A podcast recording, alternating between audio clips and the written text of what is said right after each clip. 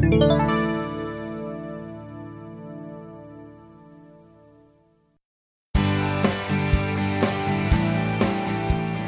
I'm Mike. I guess you'd know me as the guitar player, and sometimes I speak on Sunday mornings. I guess you could say I had an atypical upbringing. Um, in almost every respect, I, uh, in, in, every major category, um, would be considered a statistical outlier.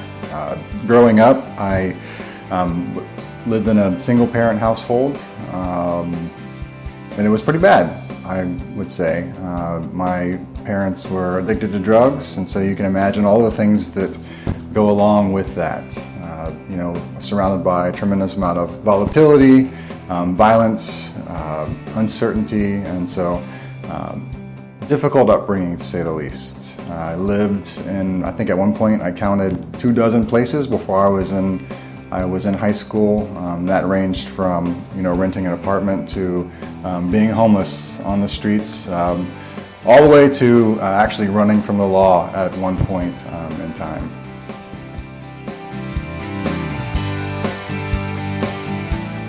Honestly, my earliest experiences at church weren't all that great. Uh, I can remember going to uh, church at Berean Baptist. We were bust there from our neighborhood. I don't know exactly what the ministry was called. Uh, I guess it was uh, Ghetto Kids Ministry because um, that's the only kids they brought there. So it wasn't that great. Imagine taking a, a kid from that type of environment and putting him into a middle class uh, suburban Baptist church. Uh, it just wasn't a great experience overall. I really didn't have uh, a positive church experience until I was 13 or 14, and that's when I first uh, uh, moved in with my aunt and uncle and attended their church.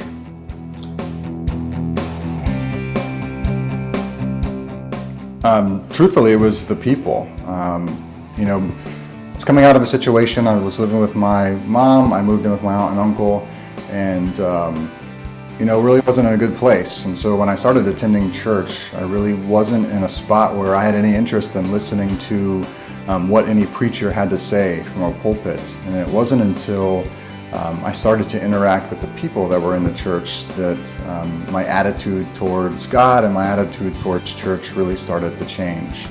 Um, you know, a, here I was, this kid who was angry and, um, you know, full of hurt and, uh, you know, just really lost. And it, it uh, was the people in the church uh, that really helped move me in the right direction. Uh, I was a kid who grew up with an a volatile household with very little structure and very little adult influence, and all of a sudden I have uh, a number of parents really that sort of stepped in and, and helped me along the way um, as I was as I was trying to to figure out you know where I fit in this world. So my aunt and uncle obviously um, were key in that. Uh, they took me in um, after uh, my mom moved back to Virginia, and I lived with them um, the rest of high school. So they were played a big part. Um, and then throughout my journey as a teenager, um, families like the Millers and the Fortenberrys and the Harrells and the Scotts, um, later on the Axtells, and then my wife's family, they all have really embraced me and invested time, energy, and effort into um, helping me grow as a person and help, helping me um, through my walk of faith.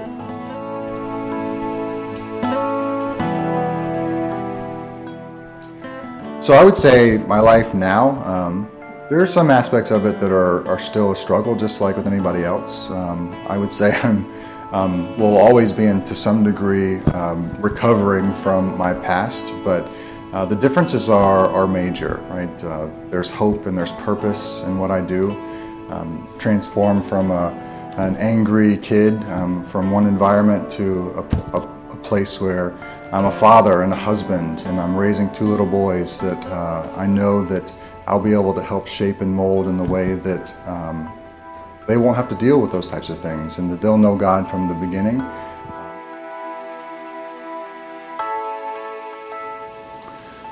Honestly, I, I, I used to be angry and to wonder about, you know, why did I grow up in this way? Uh, one of the most difficult things, you know, coming to church um, was that you know largely the kids there you know were from a totally different space than, than I came from. And so um, it was difficult at first because it was, it was hard for us to connect and hard for us to relate um, because we really came from different worlds. As I think back now, uh, you know, as I've progressed on and um, grown in, in, in, Christ and sort of reconciled, you know, my past, um, I don't view it the same way anymore. Um, honestly, it's it's viewed as my journey and it's unique, and that um, hopefully, if God sees fit, that He'll put people in my life that need that specific journey um, and someone that has gone through that in order to, to reach them. So that's the that's the hope.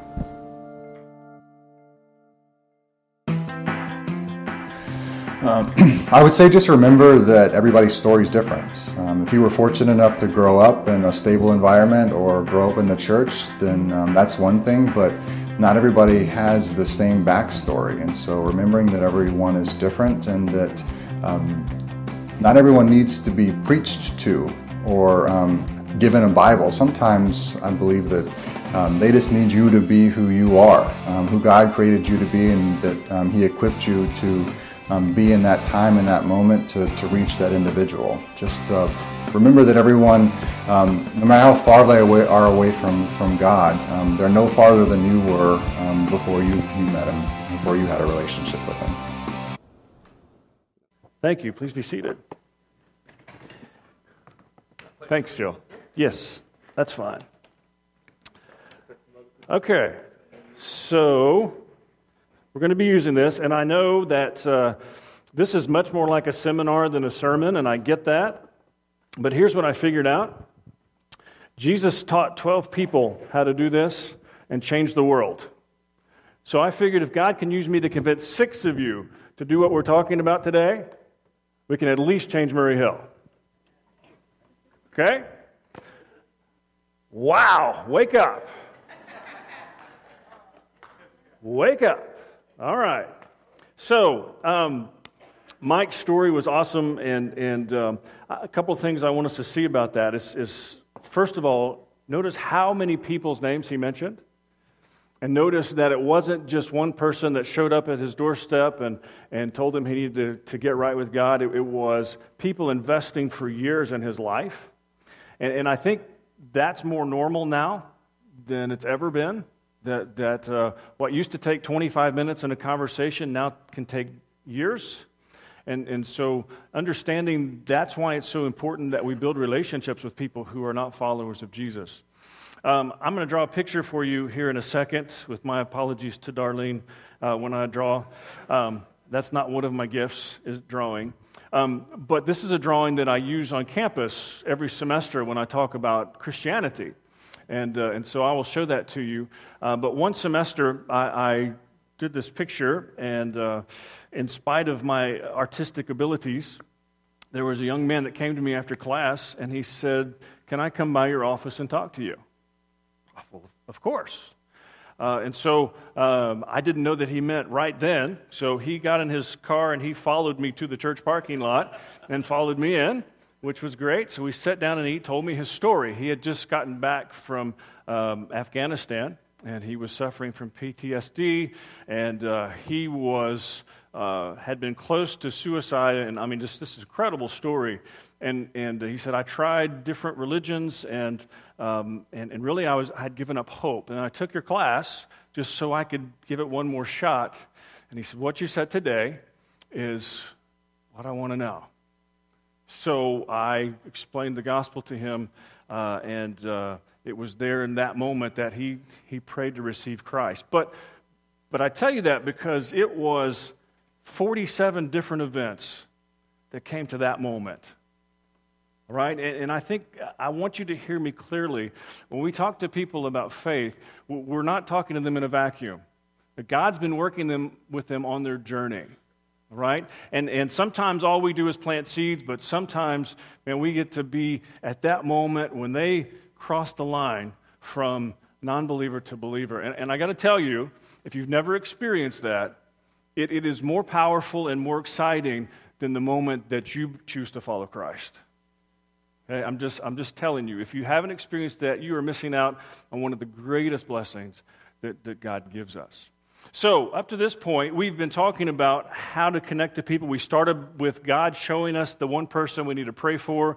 Uh, and so, we've been praying that this whole time, I hope, for that person and for ourselves. We talked about how we need to be a friend and how we need to show God's love to people and, uh, and to this person and, and to, to go out of our way to make His love apparent, that we would bump into them and spill His love on them. Last time we talked about asking spiritual questions that bring answers that help us to know where a person stands. And then today we're going to move in to talk about okay, we find out that this person, uh, we, we have this conversation, the spiritual conversation, and we find out whether they ask us or we ask them if they want to hear what we believe. They want to know about Jesus, they want to understand right? And so, what I'm going to share with you is very simple, it's very practical. Uh, you don't have to condemn anybody to hell or anything, all right? That's God's job, by the way. Um, and so, here's the drawing, and again, apologies, Darlene, uh, that, that I do every semester. And this, by the way, is something you can draw on a napkin at a restaurant, preferably a paper napkin. Um, but it's a, it's a, um, okay, and so this actually comes from, from what is called the four spiritual laws. Okay? Um, and so this is a valley, by the way, so just keep that in mind. All right, this is where it gets bad. That's a person. Okay, I'll even give them eyes. Okay, all right. So there you go. That's very low arms, but that's all right. Okay, so I'm not going to try to draw God. I'm just going to write his name here. Okay? Okay, sorry. That's a what, God? Don't go, oh, no, no, no, no. I, I'm joking. All right. So, the idea is, is, is there's, there's basic truths outlined in this reality. All right. The first is, is that God loves you and has a plan for your life. Okay? And, and every person needs to know that, that, that God created you and made you for a purpose and gave you a reason for living, and, and He is that reason. And He loved you. He loves you that much. Now, the second thing is that sin separates us from God. So, I mean, if you're mean, you can draw red flames here and talk about hell. I'm just kidding. Don't do that.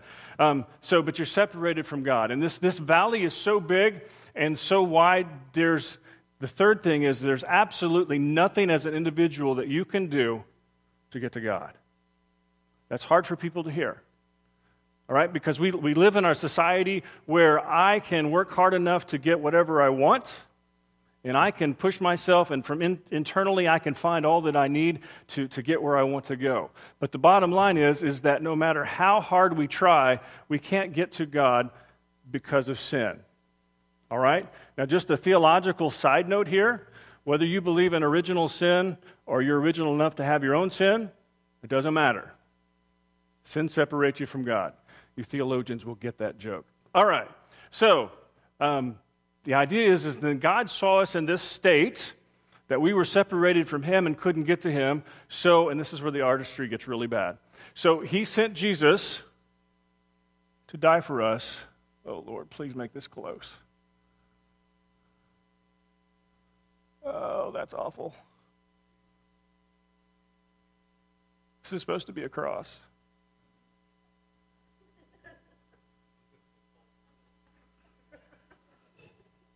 All right, let me do that a little bit better. Just a little bit.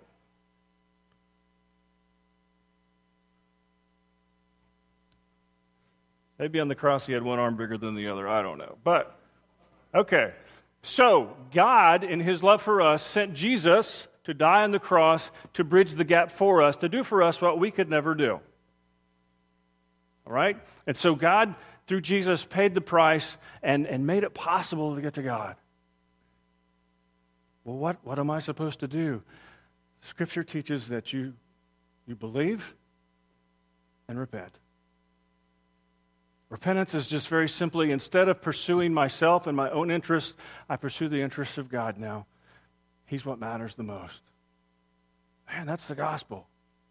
All right, now, in the old days, we, we practiced the Roman road, and if you're real into that, you can do that. There's uh, Rome, it's all from Romans 3.23. The weight uh, for all have sinned and fall short of the glory of God. Romans 6:23. The wages of sin is death. Romans 5 8. That while we were yet sinners, Christ died for us. And then Romans 10, uh, 10, 9, 10, and 13. You confess with your mouth Jesus is Lord and believe in your heart that God raised him from the dead, you'll be saved. Okay, now here, so if that's the direction you want to go, that's fine. But let me give you this warning. When you bring Scripture into it, you're going to be asked another question. That's a distractor. Why would I believe the Bible to be true? Okay? So, if you're inter- if you want to do it that way, you can. Um, but again, so in the in the bulletin insert I have for you today, I have the basics of what we're trying to communicate on the napkin. Right? And so, if you want to take a minute to write this down, I'm sure you can draw it much better than I ever could. Right? But but it's real simple. We're stuck without God. God intervened, and now we can be right with God. Okay? So, this is very uncharacteristic for a Sunday morning. Do you have any questions about that? It's okay to ask. I promise. Yes.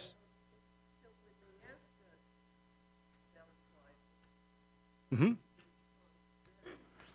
Normally, people who ask that question are trying to distract from the message. Not always, but normally. And so um, I would be very careful to say, Jesus taught this, or Paul, Paul taught this. And all of those, are, of course, are Paul. Um, so, I, you know, you, without going into a great detail about history and Josephus and all this stuff, it's, it's really a distraction. There was another hand. Yes. What if they consider only some can cross? If they consider that, they're further along in this understanding than most of us in the room. Does that? Yeah. Oh yeah, yeah, yeah. That's a right. Some, yeah. We're we're not we're not going to accept that to be reality. Okay. Anybody else? This is important. And again, if I can convince six of you to do it, if I can convince six of you that this is going to be a part of your lifestyle from now on, it'll change the west side of Jacksonville. Yes. Yes, that's very true. And that is, that is our culture, is I want to take parts of different religions and put it together in one God. My response always to that is, if God is Almighty God, and He is all-knowing, all-powerful, and all-present, then He gets to decide who He is. I don't.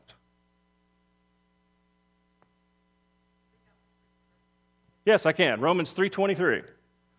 Romans 6:23. Romans 5:8. Romans 10, 9 and 10 and 13. 9, 10 and 13.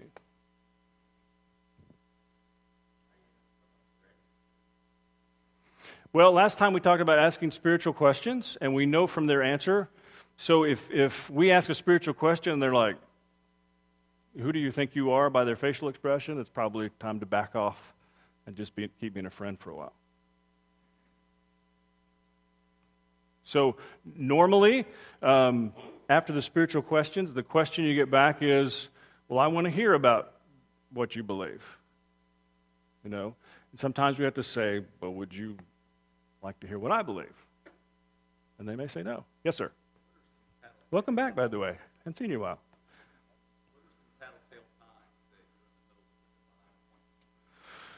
Well, I think that's an internal thing, first of all. Uh, sometimes it's, it's and, and, the Spirit makes it very clear that this is a discussion you need to have right now. All right? And I know those are the moments that your heart just starts beating. It's like, oh my gosh, what do I do? And but once you get started, the Spirit takes over, and it's, re- it's really a powerful thing. Yeah. And sometimes, uh, I mean, I've had students bring their textbook and open the Christianity section, throw it on the table, and say, Why do you believe this? I think that might be a divine appointment. Call me crazy, but God's doing something here, right? Yes.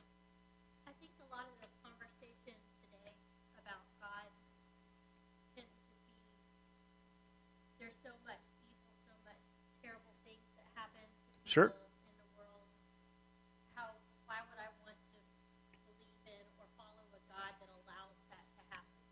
Yeah, and so that's a great question. Why is why if God is so good, why is there so much evil? And that's a question that happens uh, a lot.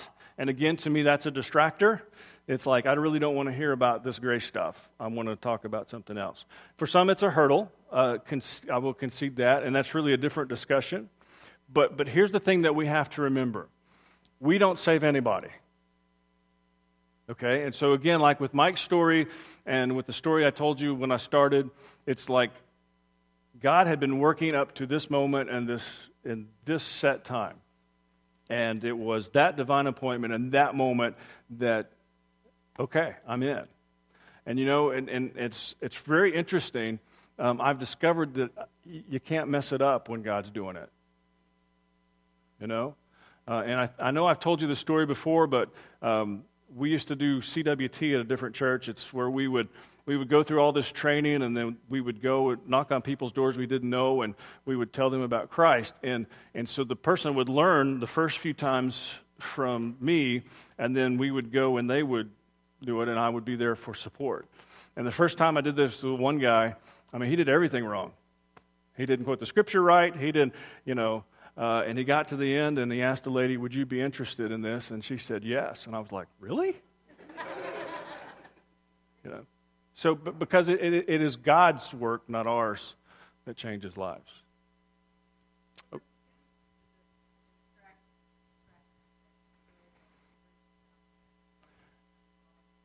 Sometimes the best possible answer you can give is, I don't know. But I know this is true, and I know that Jesus changed me. They can't argue with your experience.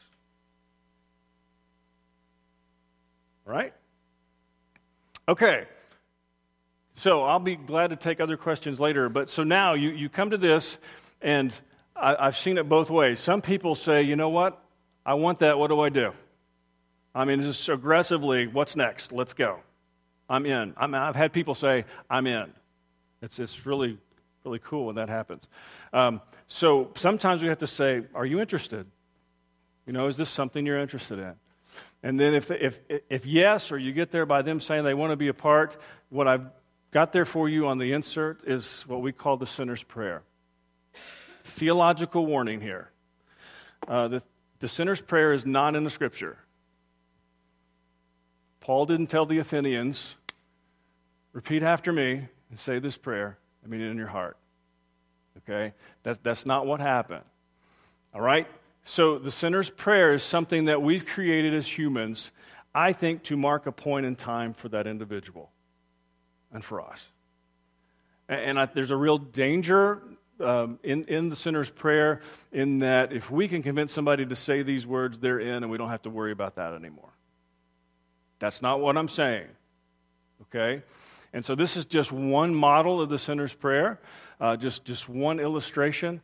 Uh, the idea is, is that people need to acknowledge before God that they need Him and that they want to follow Him and that they need to be forgiven. You know, it's, re- it's real simple. Um, and, and so God didn't make this system so it'd be hard. And I think sometimes we make it harder than He ever intended it to be. Uh, C.S. Lewis, his story is incredible. I don't know if you're familiar with his biography. He said he got into the sidecar of his brother's motorcycle and they started on a journey. And by the time they got there, he was a believer. He said, I can't tell you what happened, I can't explain it, but I was in. And so I think the sinner's prayer is just a moment and marker in time where people can look back and say, I did that. Because once somebody chooses to follow Jesus, there are going to become moments of doubt. Right? And that, that prayer is a marker where they can go back and say, you know what? I did that. And the promise of Scripture is that the Spirit lives within me now because of Him. All right? And so, anyway, so here's what I do I don't have them repeat after me a prayer. You can do that. Uh, that's why I gave you that prayer. Um, but I just tell them the basics. Here's what you need to pray, right? You, you need to pray. I, I know I need you. I'm, I have sin in my life. I need to be forgiven. Thank you for sending Jesus. And I want to follow you with my life. Please help me do that. However, they choose to say that, I'm going to tell you the most beautiful prayers I've ever heard in my life are prayers that new believers make when they choose to follow Christ. And it, it's, I, I Goosebumps does not begin to describe what the Spirit does in those moments. Okay? So, questions about any of that?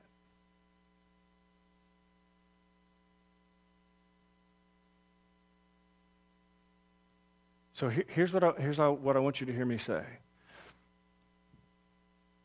If I can draw this, anybody can draw this.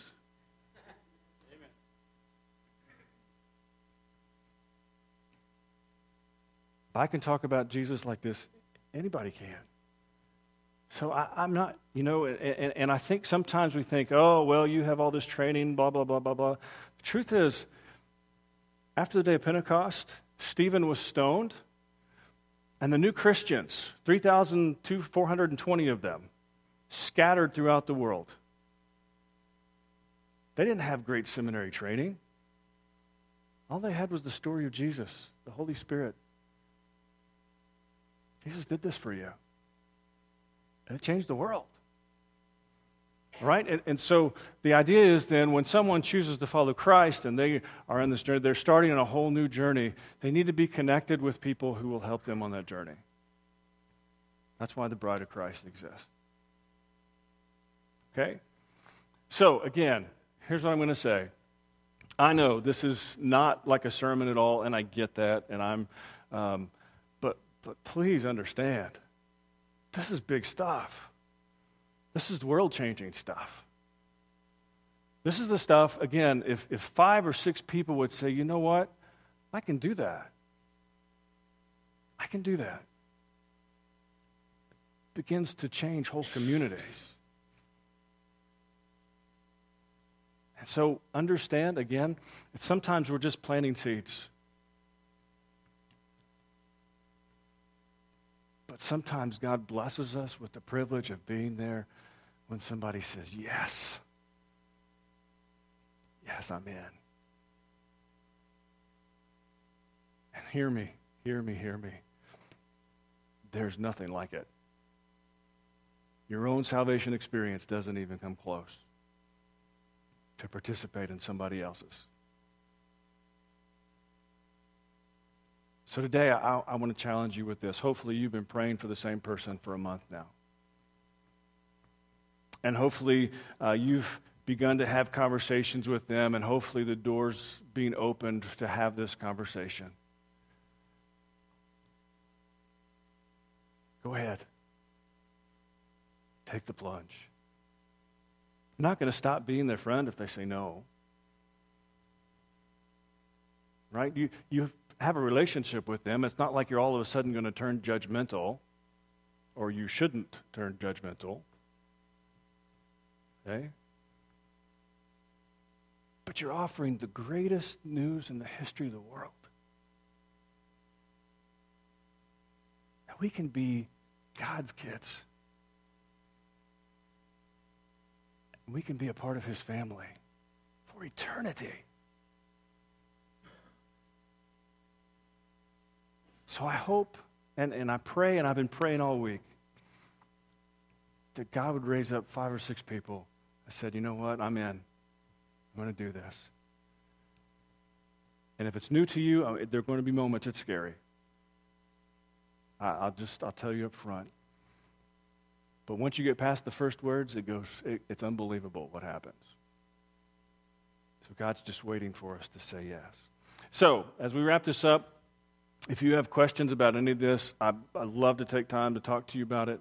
Um, again, most important things we can ever do share this great news about Jesus. And, uh, and it's not hard. It's not hard. We just say yes. All right? So we're going to pray. Uh, we're going to pray for the people you've been praying for. We're going to pray for all of us that we would have the courage to jump in. And we're going to ask God to do something really cool. All right? Let's pray.